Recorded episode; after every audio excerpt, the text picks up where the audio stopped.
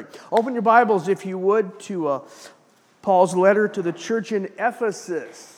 Letter to the church in Ephesus. I think this is our third Sunday so far in the letter.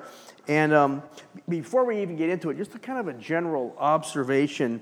Sometimes in Paul's letters, especially ones like Ephesians, Colossians, we kind of read it and it just seems like he is just like out there, right?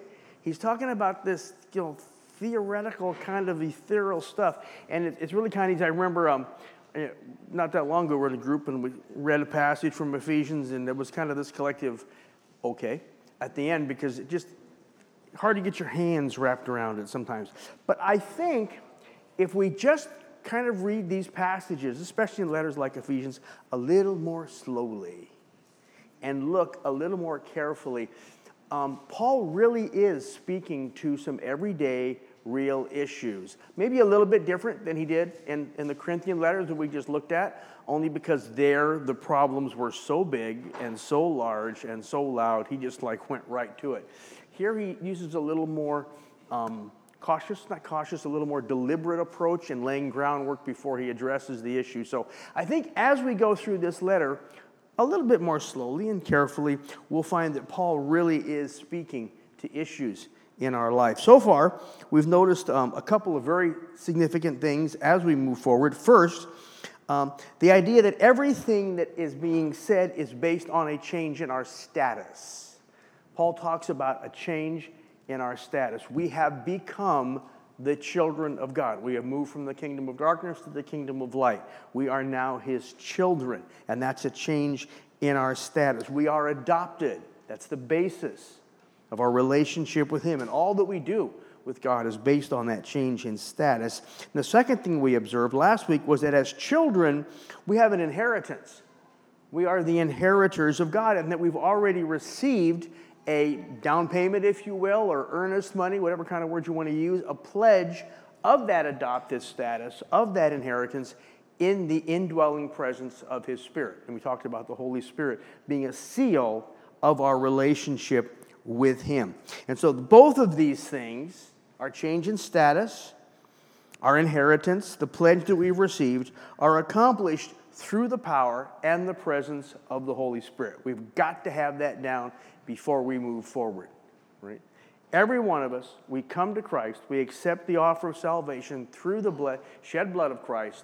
We enter into this relationship as the adopted children because of the presence of the Holy Spirit in our lives, right? These are truths we need to hang on to, because I don't think it's news to anybody to say as we go through life, things can get rough.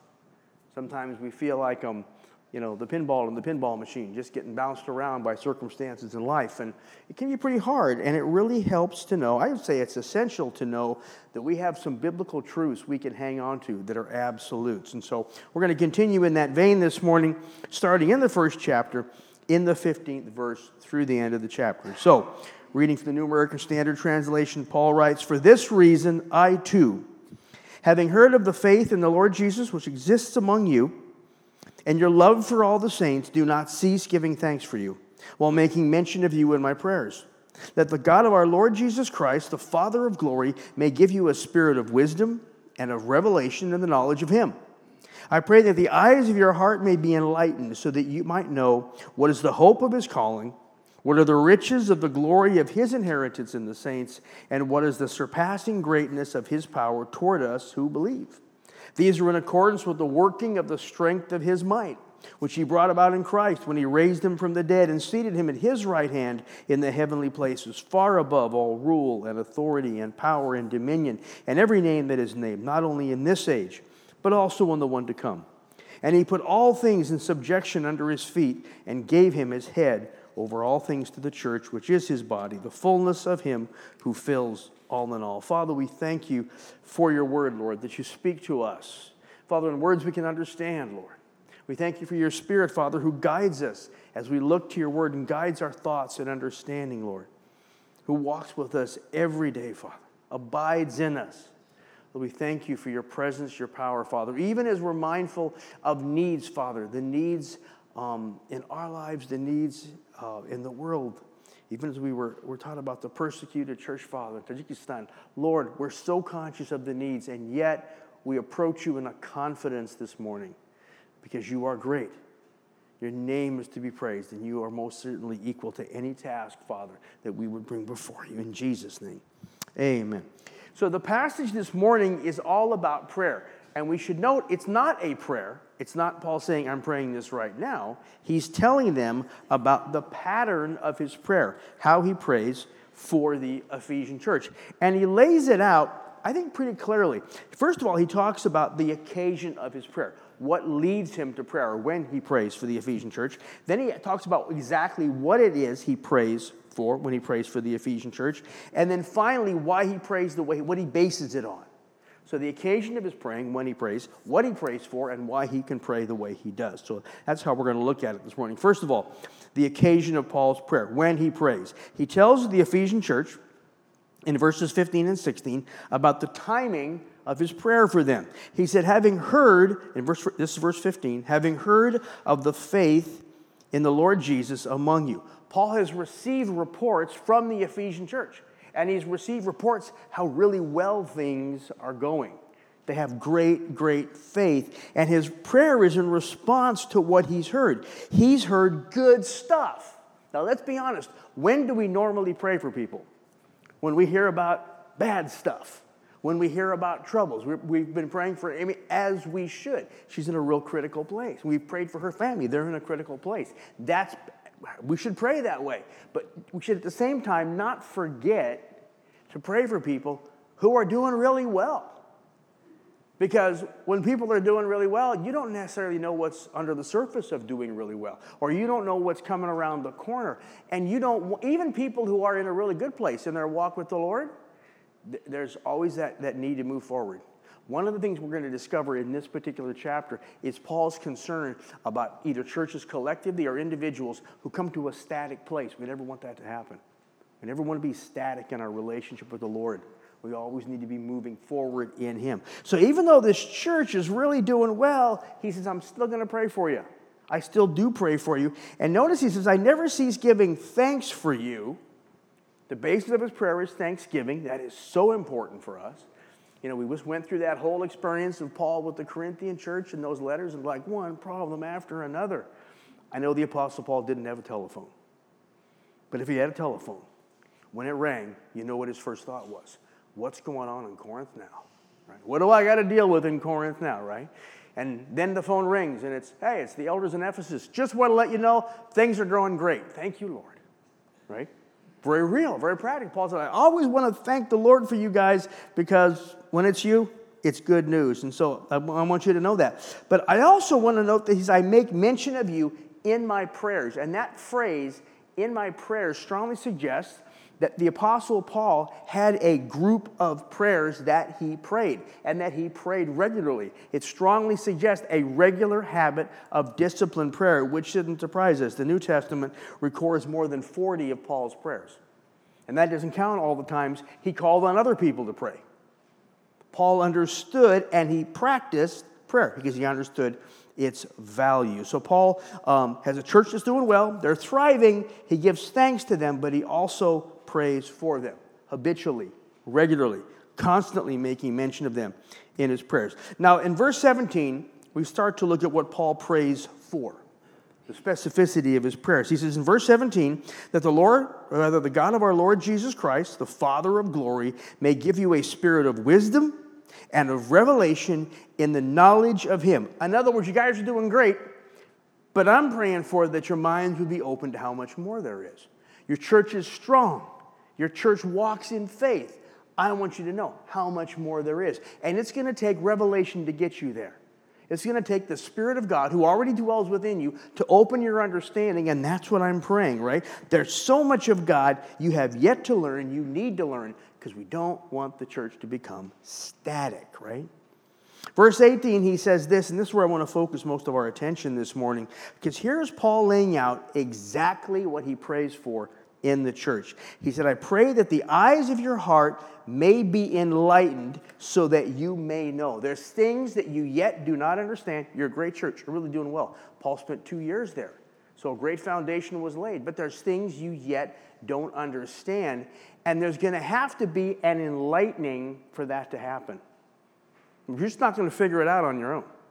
This has got to be a source of light coming into your heart and mind. And, that, of course, that source of light is the Spirit of God, illuminating the Word of God, taking what they had already been taught, what they already knew of the Lord, and bringing a light to their consciousness so they might understand it better.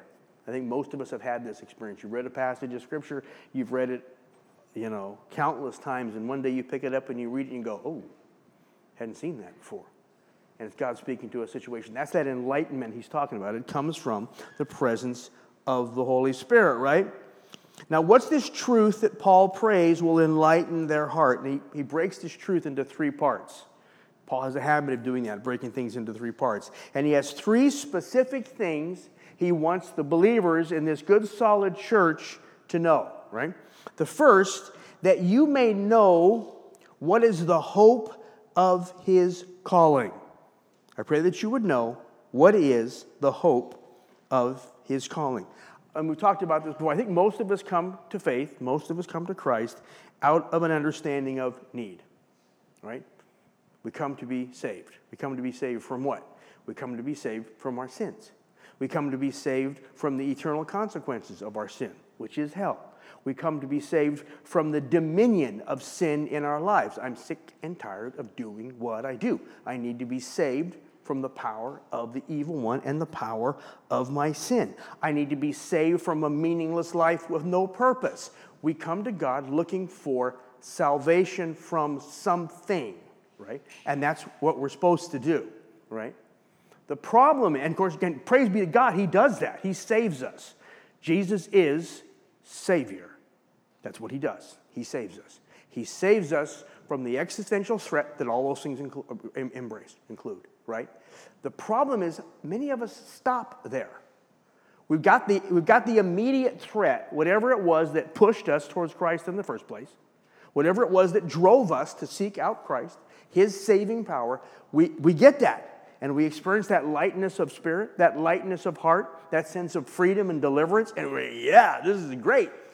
But there's a tendency to stop there because the need's been met. The crisis has been solved, right?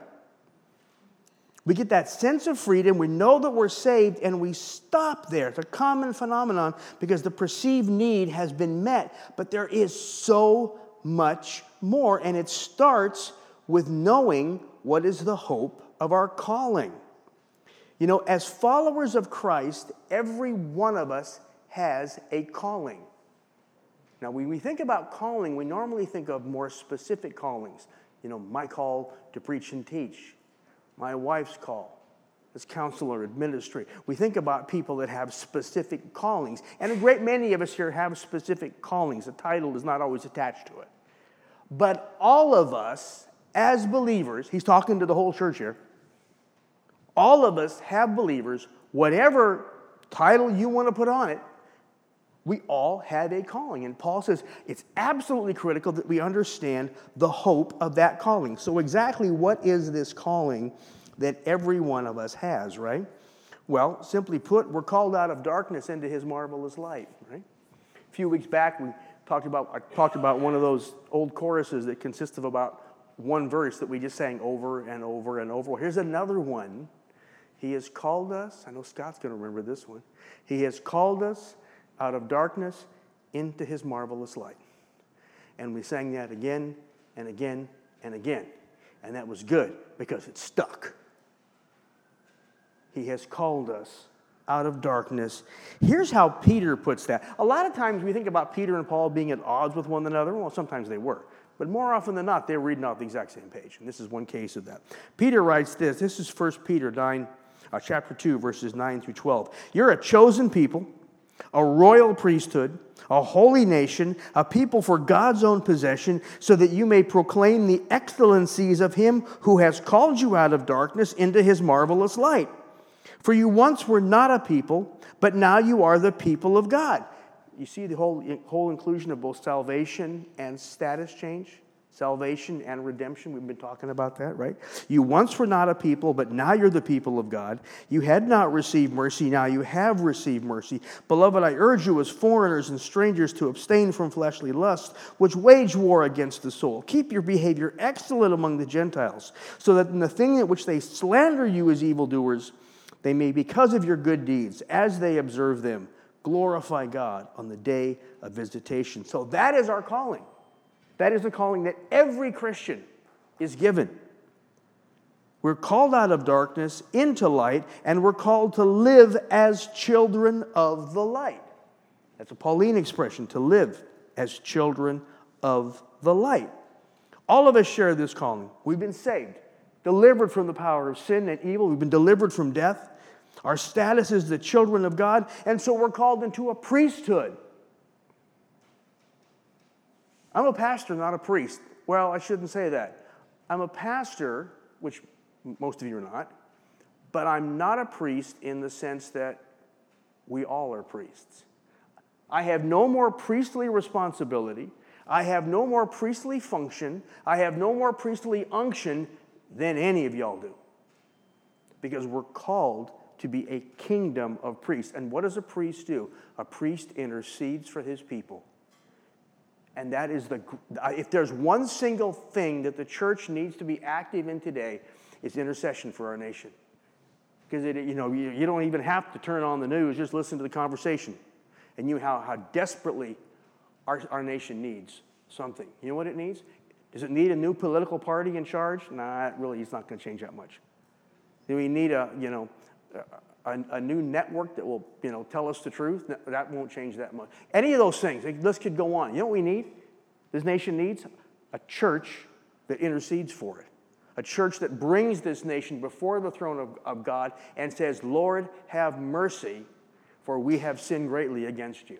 Lord, have mercy, for we desperately need the moving of your Spirit. That's the need of our nation, is a church that will intercede for it. We're called to holiness, to live lives that reflect His character, to be His people. You want to know what your calling is in Christ? Peter's list is a really good place to start, and it's all based on faith. Note he said, the hope of this calling. This calling is anchored in hope, and the reason this calling is anchored in hope is that when I look at that list and I look at me, I go, it's not going to happen. I know me well enough to know that if it's up to me, it's not going to happen. The only way I'm going to match up with this list is if God, by the power of His Holy Spirit, does it through me. I am wholly dependent on that. But I have hope that God will do that. I have hope that He is working out my priesthood. I hope that He is working out holiness in my life. I hope that He is working out my walk as a child of light in my life.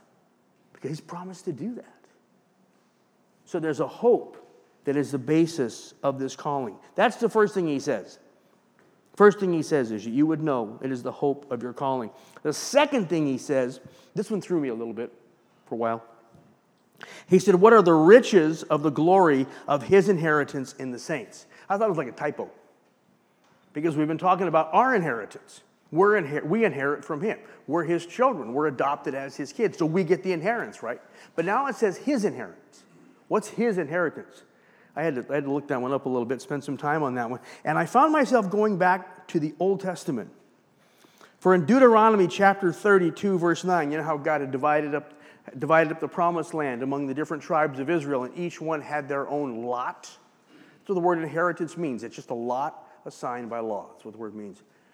Each tribe had their lot. Well, then God said this in Deuteronomy 32, 9, for the Lord's portion is his people. Jacob is the allotment of his inheritance. So each tribe got part. God got it all. He said, that's my inheritance. You are all, he said, my inheritance. And then this extraordinary verse in Psalm chapter 2, verse 8. And I really believe this is a magnificent peek we get into a conversation between the Father and the Son. And if you'll allow me to do this, there's going to be about a million flaws in this analogy, but it makes the point, so bear with me. I just visualize this conversation between the Father and the Son. And the Father says, you're going to go to earth be born as a human being. You're going to live with the weaknesses and the needs and the frailties of a human being, and then you're going to die. You're going to die a horrific death. Despite doing everything right, being perfect, you're going to die a horrific death. But you'll be raised again on the third day, and you will turn to my right hand. And the son says, okay, that's the way it is, that's the way it is. And then, and this is my very human take on it, okay? This is where, again, it's really bad, but it's how I see it because of my own humanity. The son says to the father, and what do I get out of it? And the father says this, Psalms 2, verse 8, ask of me, and I will surely give the nations as your inheritance, the very ends of the earth as your possession. That's what he got out of the deal. I have no idea how the conversation went, if it even happened, but this is what he got out of the deal. The very ends of the earth is his possession. So even as we have an inheritance, being his children, so we are his inheritance, his portion, his lot, the chosen people of God, the people of God. I belong, you belong to him, and we will be that for all of eternity. Paul wanted the Ephesian church to understand not only that that was true, but that inheritance, notice what he says, what are the riches of the glory of his inheritance? He sees us as his inheritance, and he sees it as glorious. Now that one I can't wrap my brain around, because I know me, and I know a lot of you, right? God sees us, and he sees it as glorious. He sees us, and it thrills his heart. I talked last week about my inheritance, part of my inheritance. I talked about the fact that I don't wear much jewelry, but I wear two rings, one from my dad, one from my father-in-law. And they are my inheritance. And the importance of these is not in the value of the ring. The importance of these is what it reminds me of. It is my connection to these two men who profoundly influenced my life. Perhaps most importantly, it is a reminder, and I've got my dad's on today, of as an adoptee, the choice my dad made to pour his love into me. He saw one who was not biologically his son, and he treasured me. He valued me. He chose to see me as glorious and himself as rich because he was my father. And those were all choices he made. That's but a little bit of what the Father feels when he looks at his church, has chosen us to be his own. So yes, there is a glorious richness to our being his inheritance, not to mention the fact you mess with this ring, I'm going to react to it, right? You try to grab this thing off my hand? I mean, here's the truth. I told this Joyce a long time ago. Somebody comes into my family, into my house, like at night, to hurt my family. They're not making it out the door, right? You come into my house at night and grab the TV set, I may hold the door for you, right? Take it, right? I'm just not into, material things. This is different, because of what it represents. Somebody who touches us, the Bible says they have touched the apple of his eye. That's a powerful promise from the Word of God. Amen. Third thing. First thing was the hope of his calling. Second thing was the riches of the glory of his inheritance in the saints. That's us, right? The third thing, the surpassing greatness of his power toward us who believe. Let's talk about power. I know many of you heard talk about this before. The Greek word for power, the word that's used here, is the word dynamis. You probably recognize it because it comes in English as dynamite. That's where our word dynamite comes from, right? You may very well know the story. When Alfred Nobel was looking for a practical, usable commercial explosive, they had nitroglycerin, but it wasn't real useful. It was too unstable, it was dangerous, and it was a liquid. Kind of hard to use a liquid explosive. What do you do with it? And what Nobel discovered was that if he mixed it with silica, he created something that was, first of all, stable. It didn't just go off on its own, and it could be shaped.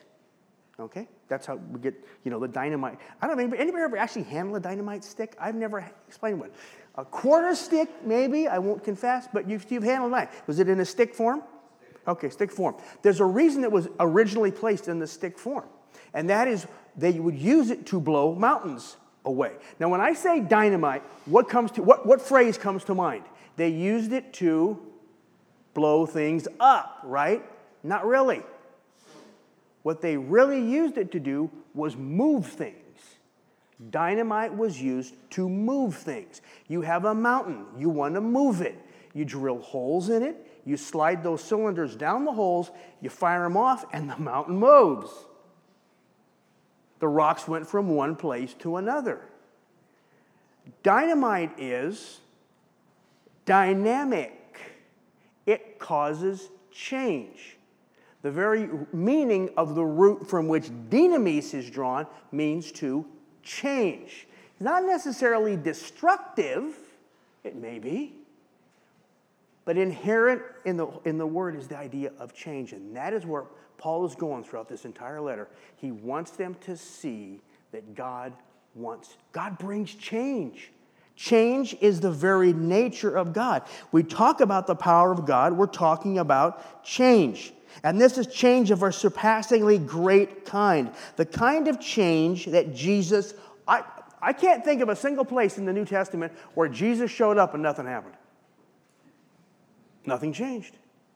Even in his hometown, he said he could not do many miracles because of their unbelief. So even in a place with zero faith, he still did some miracles, right? And then there's my absolutely favorite one. This is so mind-boggling. Jesus brought change even when he wasn't trying. He's walking through a town. He's in a crowd of people. A woman comes up behind him. She's had horrible illness. 12 years she's been suffering. Doctors have tried anything, no success. She says to herself, if I but touch the hem of his garment, which is a whole Old Testament concept, in the hem of his garment, he is being indicated as priest and king. That's why she focused on the hem of his garment. That's her worldview, right? She said, if I but touch the hem of his garment, I'll be healed. She made her way through the crowd. She touched the hem of her garment. And what did Jesus say? Hold the procession. Something just happened. Power went out of me. There is no indication anywhere in that passage that he was pretending he didn't know she was there. Everything in that passage suggests he had no idea she was there. So through no deliberate effort of his own, he changed this woman's life. How? She perceived who he was. And when she touched him, Jesus said, power has gone out of me. To change things by the power inherent in his person, because he was the Son of God, was the very nature of our Lord and Savior. It's the very nature of our God. Our God is a God of change. This is the one who spoke the cosmos into order. You want to know how much power he's got? I Googled, how much energy does it take to sustain the cosmos? Forget it, right? Couldn't even get a straight answer. How much energy does it take to keep our planets in orbit? Forget it. I did find how much energy, according to some physicist, it takes for just one sun in our galaxy to function. And the way he expressed it was the sun every second... These numbers are off the top of my head. The sun every second is the power of 5 to the 1,000th power Corvettes. I don't know why he chose Corvettes. Maybe he was a Corvette fan. But he said, take 5 to the 1,000th power Corvettes, run them full speed. That's the sun in 1 second. Right? I can almost wrap my brain around that. Incomprehensible power. That's who we're dealing with, inherent in his being. And he is all about change. His power, he is dynamic. Aren't you glad that God's about change?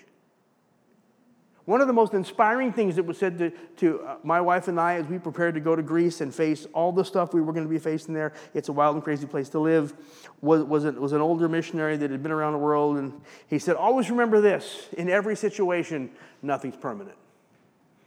Everything changes. He said, don't ever get discouraged. He says, you'll get discouraged, but in your discouragement, always remember this, things change. And why do they change? Because we serve a God of change. And he always moves things forward, right? We know he'll do that. So if you're dealing with something right, like I said, Paul is talking real practical stuff here. If you're facing a serious challenge right now, be mindful. We serve a God of change.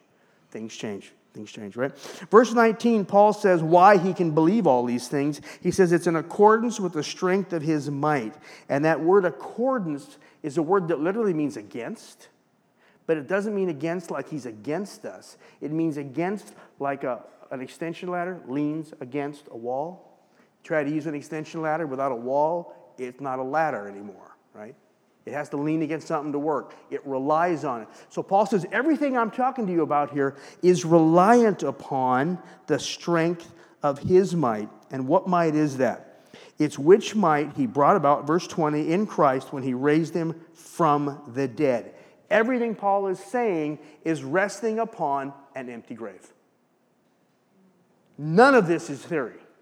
None of this is Paul's speculation. Paul said, everything I've just said to you rests solidly, as surely as a ladder resting against a wall, rests as solidly as solid gets because of the empty grave. God never calls on us to trust on anything less than the power of the resurrection. That's where it all comes from. And because of that, we can know with confidence that he is there, that he has called us, that he will move through us and in us, and that change will come. So if you're struggling this morning to believe you really are his, remember the empty grave. He did that for you. If you're struggling to believe there really is a divine call, eternal purpose in your life, the empty grave proves that there is. If you're struggling to believe that you actually do fit into his eternal plan, you are indeed part of his inheritance, be mindful of the price he paid to get you there. If you're struggling to believe in things in your life actually can change, be mindful. The empty grave proves our God is a God of change. It's important to remember all that when we face challenges we come up against, when we don't see an answer and we have no idea where the answer is coming from or what it might be. When that happens, a deliberate act of our mind to turn to the empty grave and say, I know you did that for me. Father, I thank you that in all of the stuff we face, Lord, I listened to the report, in the prayer report, Father, for a church that has the full power and weight of its government attempting to literally put a lid on it. God, how discouraging that must be. And yet we know that church grows. And though they will suffer, it's inevitable, Father. Churches in places like that, they'll suffer, Lord. I can't even imagine, Lord. But we know, we have a confidence, because we hear the church grows, that you change things, Father. You overcome obstacles. You deliver from the power of the evil one. And when suffering comes, you give strength to endure, because we know that ultimately in time, change comes. So Father, this morning as we're here and we're going through the stuff we go through, we want to begin to say thank you, Lord, for the good stuff that we face, the good news that we hear, the good report. And Father, we want to pray that you would strengthen us to face the challenges that we face, because we are called to be your people and the world is watching and we want them to see you. In Jesus' name, amen. Let's stand this morning and worship the Lord.